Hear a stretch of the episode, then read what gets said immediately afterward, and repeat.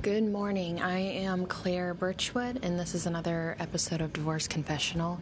Today, I want to talk a little bit about assets and specifically things that are an asset to you coming out of a, a divorce or going through one. So, if that interests you, keep on listening.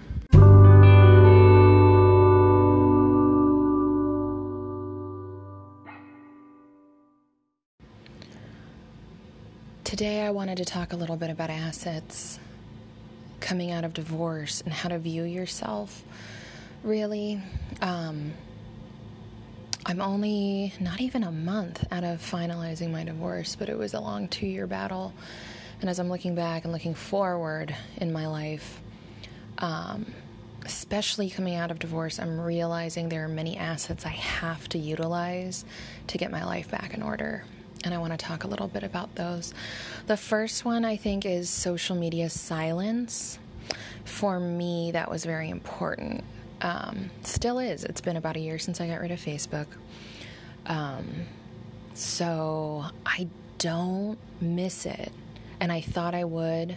I deleted it first because I didn't want my ex seeing any of my posts or, you know, anything being screenshotted and sent back to him. I didn't feel like being muted or not talking about it. But I knew, you know, he could use anything against me. So I really got rid of. I first blocked him on all accounts, and then because I didn't know who I could trust and what was getting back to him, I really got rid of Facebook altogether. Um, and I see that as a huge asset because not only have I unplugged from him and, you know, his life and whatever he's posting, or stuff getting back to him, that worry, I've really detached myself from other people's drama. Um, I know it's it's simple. People think deleting Facebook is like, oh my God, what's wrong with you? Like, what happened? I got a lot of texts freaking out. It's like something major happened, and I'm like, no, I just you know needed space, um, and you know I'm taking that space for myself. So it's been a long time and I don't think I'm getting it back, but I think I know. I think I've talked about this before, but with Facebook, I'm just really glad that I unplugged from that, that I don't see other people's, you know, what they're going through necessarily. You know, I'm still very much involved with my close friends, but as far as acquaintances or friends of friends, it's like I don't have to be bombarded with so much information. And for me, that's very very good. It's helped my mental peace, it's helped my emotional stability. The second thing that I think has helped me a lot is viewing my time as an asset.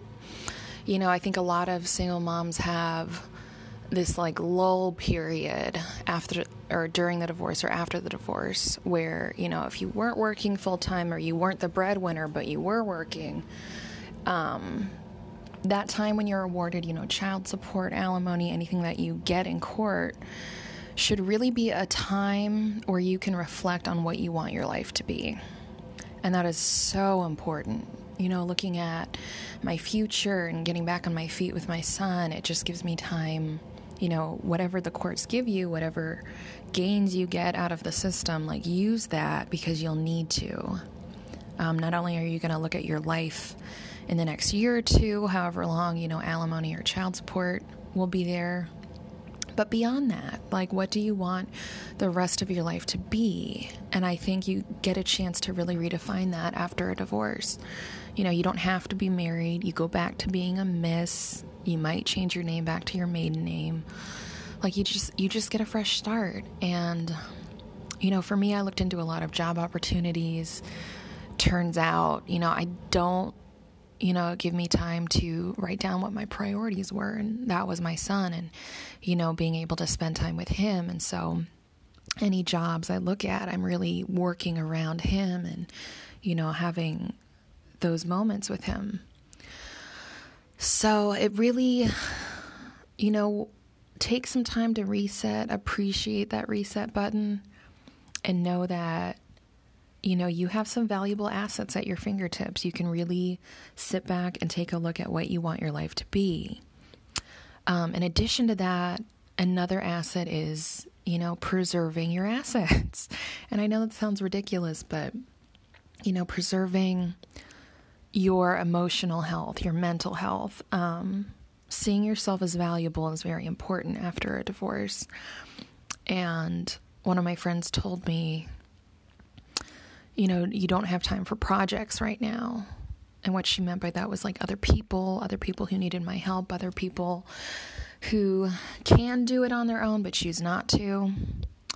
You know, those those friends, quote unquote, that you're holding up right now or used to, you might not be able to do that right now. And it doesn't mean you don't love them. It just means that, you know, you need to set those clear boundaries for yourself of what you can and can't be expected to do right now. Right now, your priority is yourself and your kids. And it's okay to say no. You know, no is a complete sentence. You don't have to bend over backwards, taking your time away from figuring out what your next step is to help someone else right now. And you know, it might be a little period of time, it might be a few weeks, it might be a few months, it might be, you know, a whole year or two but that's okay. And I just want to make a point that, you know, it's okay to step back from friendships that drain you. It's okay to step back from people who take more than they give. You know, this is a time for you to reinvent yourself. And it's very important for you to do that. You know, you don't want to look back on your life and realize you made a decision because you had to instead of really thinking about it and how that decision would impact you know, you personally for the next, you know, 10, 15 years or however long, you know, you will be a working single mom. So, those are my tips for you.